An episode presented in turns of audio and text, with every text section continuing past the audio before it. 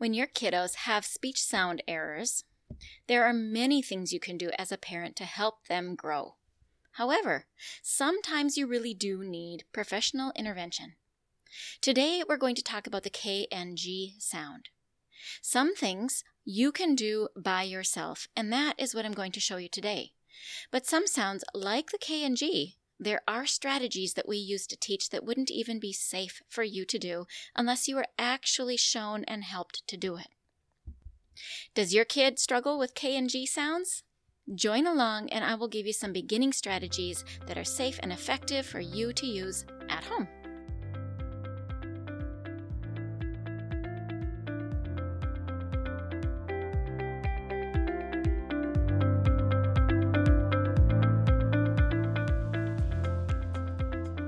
Does your child have a speech language delay and you really want them to talk?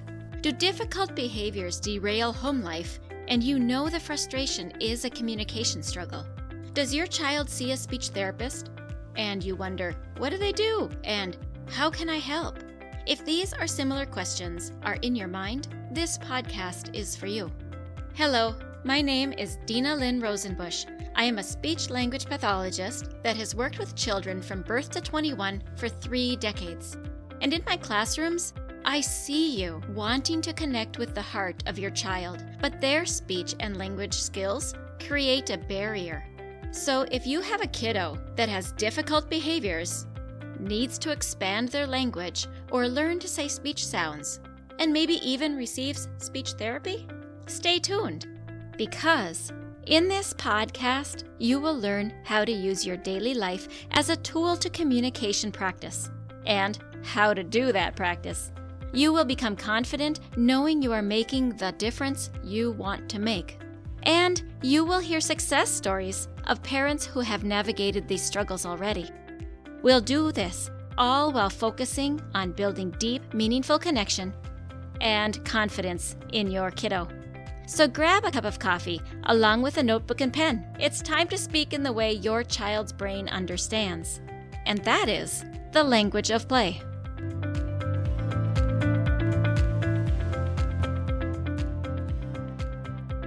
Hey parents, I'm so glad that you are with me today. Today, we are going to talk about the K and G sounds, what the placement is, how it is that you can help, how you draw attention to it, and what you can do safely at home. But some things I don't want to try to explain in a podcast without showing you how to do it, because the room for error could be enough that you could cause some harm. In these sounds, that is truly the case. So, I'm going to show you and tell you some things that you can do effectively at home and create, hopefully, enough impact and it is enough for your child to make the corrections that they need to make. If you are still unsure and if you need more guidance, you are in good company. Because sometimes, for parents, or anybody that's not a speech language pathologist, teaching speech sounds seems a little bit elusive. It seems like really tricky. But it isn't as tricky as it seems once you understand what it is that you're going for, what it is that you're doing, and then it becomes apparent. So I hope that you're listening to all these different strategies in the series and applying them to your child, and hopefully you're getting the results that you need. And if indeed you are finding that oh, you're still somewhat confused, or you're stuck, or your child isn't making the progress that you expect, and you think you're doing it right, that is exactly when to contact me at hello at thelanguageofplay.com, and I would be happy to help you get on the right track so that you can help your child make the progress that you want them to make. We don't want to leave them stuck. We don't want to leave them without the support that they need either. There are many strategies for every sound and your speech therapist has an arsenal of strategies. Today, I will show you one very strategic way that we work on the sounds k and g, or k and g. The links in the show notes have many common strategies for common sounds. Many of the strategies can cross sounds. So listen to all those episodes, and if you still feel stuck, Book that strategy session with me so I can help you choose a strategy and a target that is pertinent for your child. Remember, the younger your child, the more easily they can learn sounds. So intervene early. Don't wait for them to figure it out on their own. Give them what it is that they need to be able to move on. In so doing, you will build your confidence not only in helping them learn how to say speech sounds, but even in your parenting.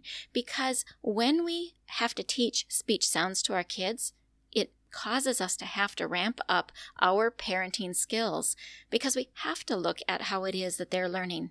Their confidence is low, and the skill set we're trying to impart to them is hard for them. If it were easy, they'd be doing it.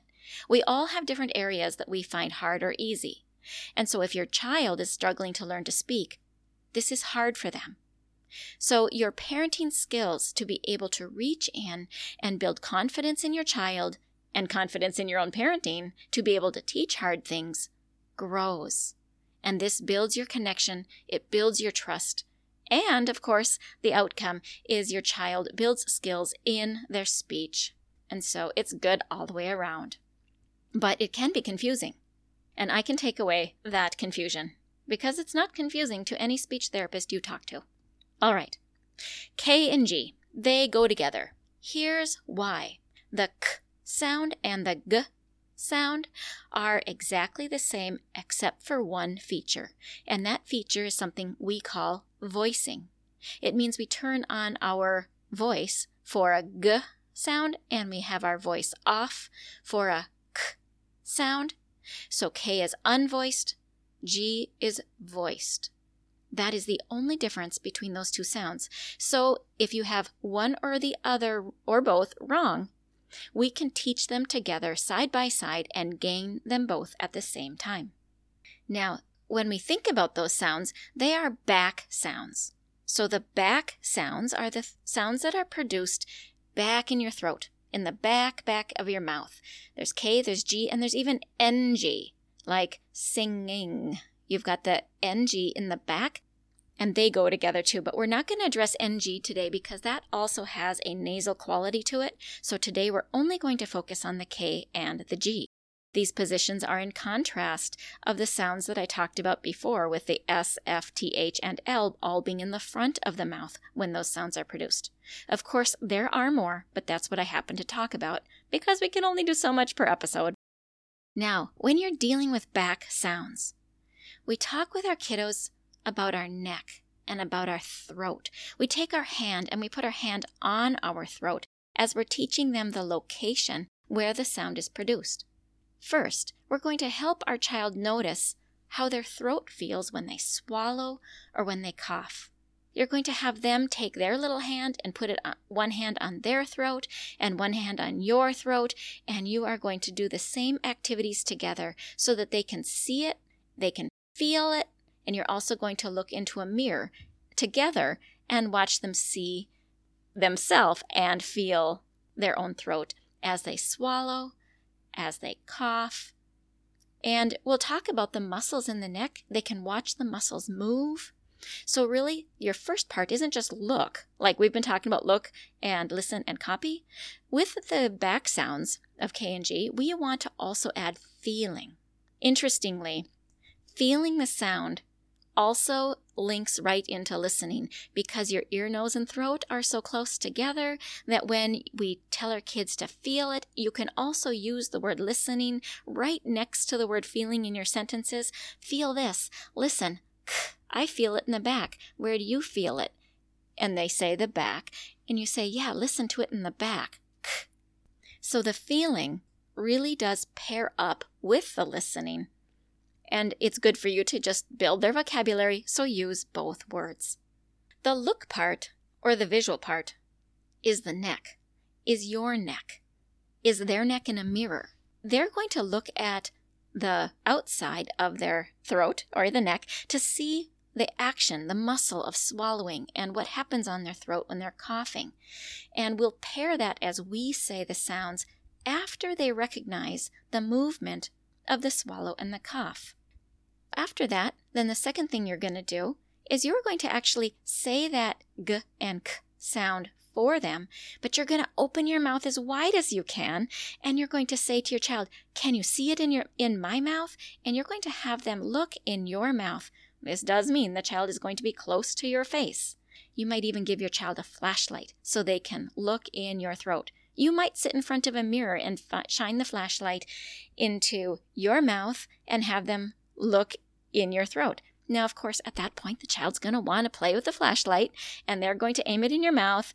Uh, but, pro tip here shut your eyes. Your child will shine it in your eyes, but don't get mad. It's coordination and it's learning and it's not easy. So, just be ready for it and know that it is part of the learning process. And so, shut your eyes. Another pro tip how wide can you hold your mouth? And when you hold your mouth as wide as you can, notice the discomfort of holding your mouth open that wide. And the reason I want you to notice this discomfort is so that you have compassion for the difficulty that this is for your child. Now, go easy, be gentle. When something is in our throat, it can be scary. And so we don't want to scare our children.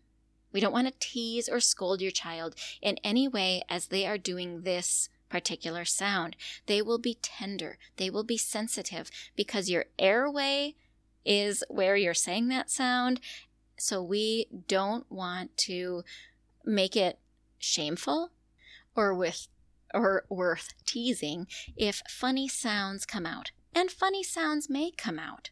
So, notice how difficult it is on you when you hold your mouth open really wide for a long period of time and use that to generate compassion for your kiddo and how difficult this particular sound can be for some kids. Now, your third step. Of course, we really want this sound to be attached to words. We don't want them to just say the sound, but we want them to speak it. So, the first step is really to find where the placement is and can they say the sound by looking and feeling. We talk about the place. The second step is to have them look into your mouth and try to say the sound or even just watch the sound at first using the flashlights and having it be fun. And this first part can sometimes take days of practice. So be gentle, go easy. And, you know, remember that attention varies on many factors, and it is a skill to be learned. So keep your se- sessions short and gently call their attention back to task when they get off, and know that if their attention is off task a lot, it's particularly hard. So now, once you've spent time on that, and it is loving, it is fun, it is happy. You guys are enjoying the process, the game of copycat in the mirror. Now, for step three, we can put it into some words. So here's how figure out if there is any word that they say a K or G correctly in. That would be one way to start. So, for example, if your child can say the word doggy, but is not able to say dog or the word go, start with da gi. And then say the gi part separately until they can say da gi. Put a gap between da and gi, and then eventually it's gi, gi, gi. And then we change the vowel that follows the G sound. So you would do that with either K or G. Now let's say that they don't already have a word anywhere that they are saying one of those sounds correctly. Then you're focused on being able to just say that sound all by itself. We call it isolation. That word or that sound is all by itself. And so we make that part fun. And we copy k, k, g, g. And then when they're able to do that sound with you, which is after step one and two, remember we do step one and two over and over. Step three is actually where they're starting to get the sound. They're able to say it somewhere. Then you attach a vowel to it. Now, it's easier if you start with, well, let's go back to our example with the G sound. And we use words like go, goo, ga, gay, guy. You see that there's just a vowel after the one sound. And maybe your child can do the vowel first. So, og, oog, ag, egg, ig.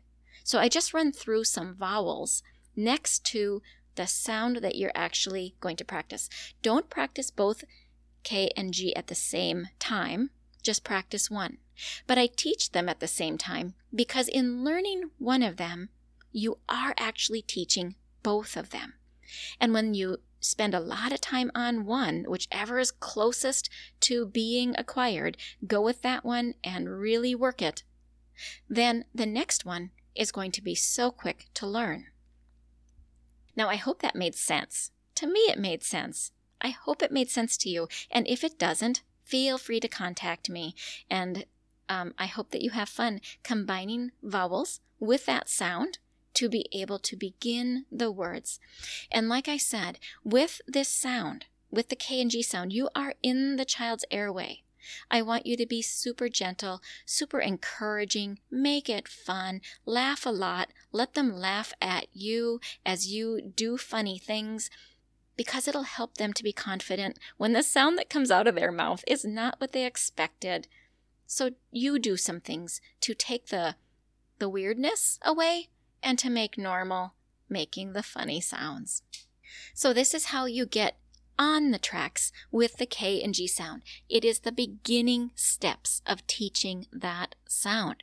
And if you need a little bit more help or you're farther down the road and you don't quite know what's next, contact me at hello at the language of play.com and we can book a strategy session for you.